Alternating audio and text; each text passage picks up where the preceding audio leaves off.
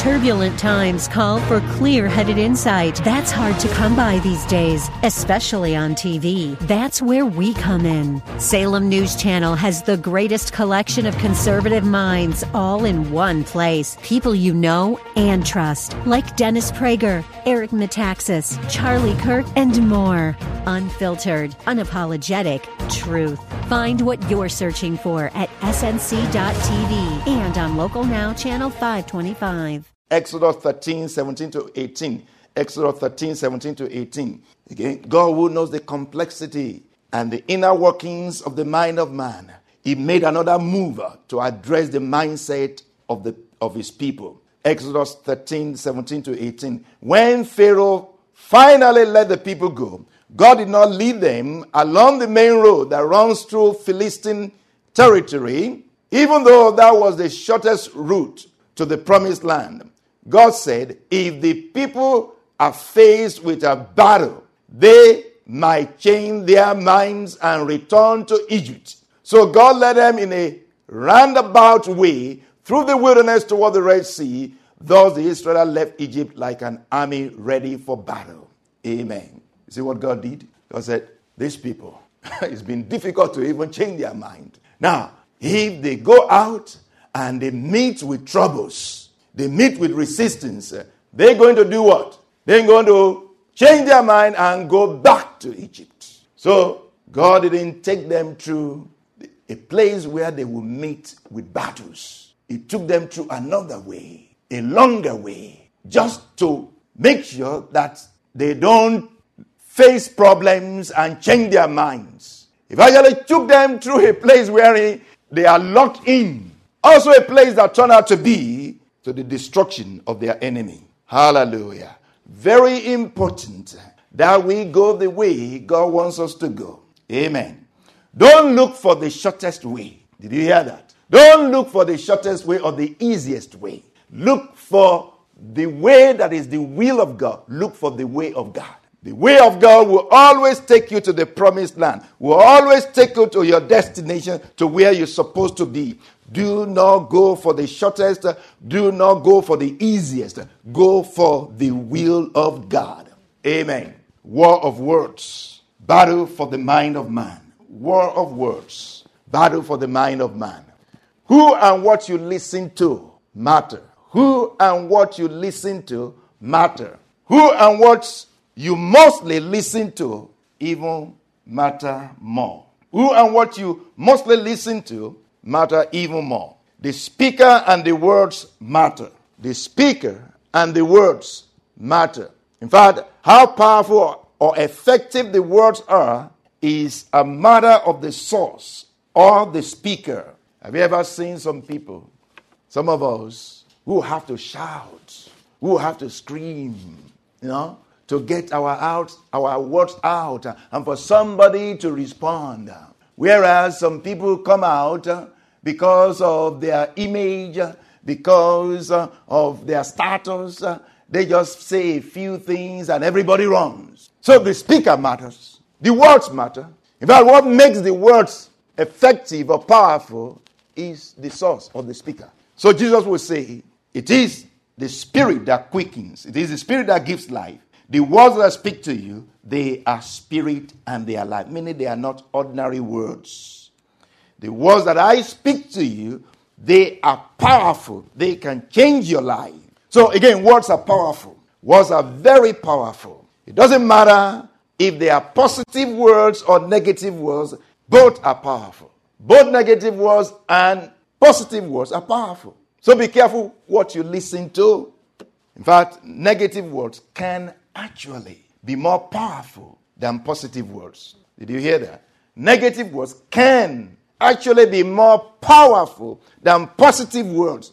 How is that so? Why is that so? I mean, if you look at these, true words, good overcomes evil, light overcomes darkness, love overcomes hate. How is it that negative words can overcome positive words? If good overcomes evil, if light overcomes darkness, if love overcomes hate, how is it that negative will overcome positive? How? First, negative words have more followers. Negative words have more followers or more flag bearers than positive words. And they spread more rapidly or more quickly and more widely. I am sure you all know that what? Bad news make what? Headlines. More quickly than good news. So if negative words have more believers than positive words, and the majority carries the vote, and you see why negative words win. You see that? You hear that? If negative words have more believers, if negative words have more believers than positive words, and the majority carries the vote, then negative words win. They become more powerful. Now listen to this. This is very striking. You will think that good will stand out, that good deeds will stand out and outshine evil deeds in this evil world. It's evil world. It's evil world. So if there is good, a good that comes out, you think what? This should what? Stand out. You know? That's what you think. This should stand out in the midst of evil. Good should stand out. No, it's actually bad news, evil occurrences that get more traction and attention than good events.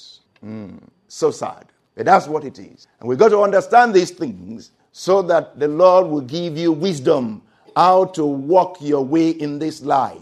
Now, listen to this also. When you do the right things, they are rarely noticed.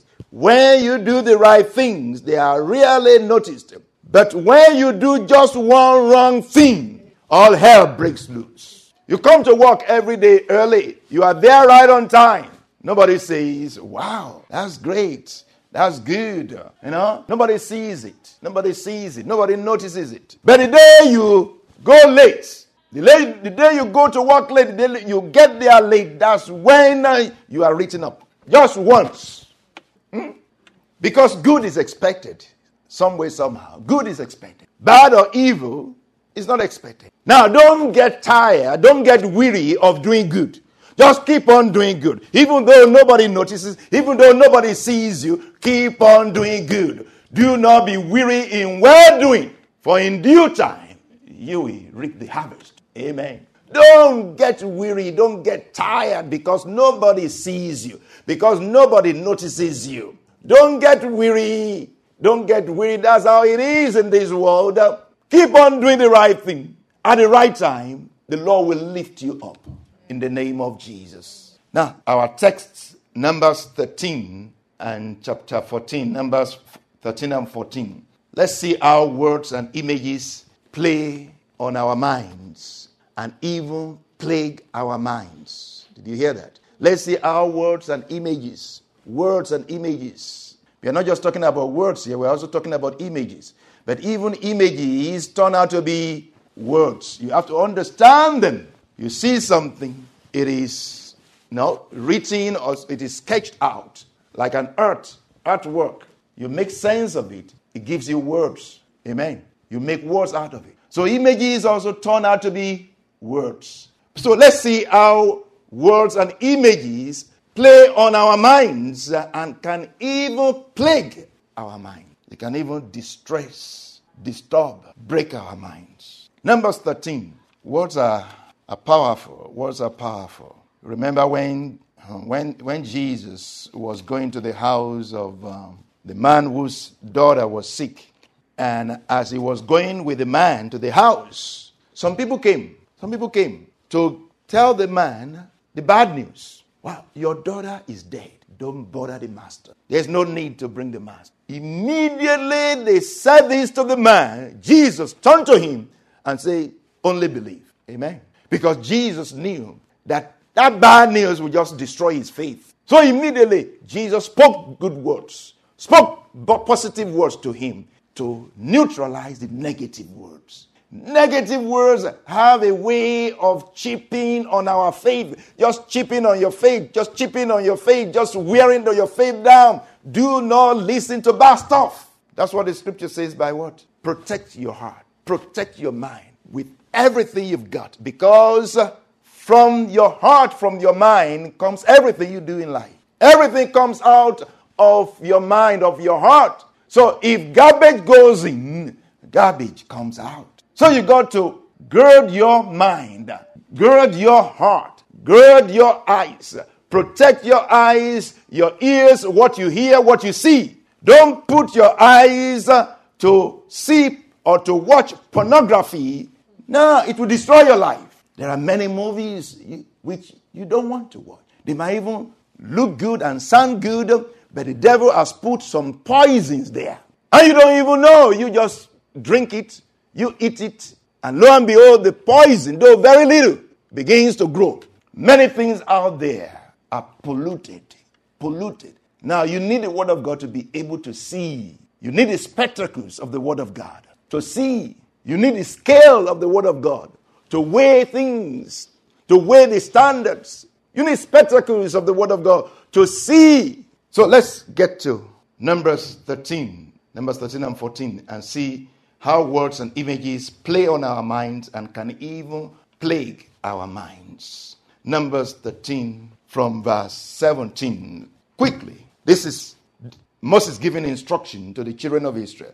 Now, here in Numbers 13, it's as if God was the one sending spies or sending them as spies to Canaan, to the promised land. But really, they were the ones that wanted to go and see what the land was all about. They wanted to see something in their mind that told them, go see first. That's not how God works, you know. Did you hear that? If God would show you what's in the future, you're not going to move out of here. You hear that? If God will show you what lies ahead, you're not going to step in there.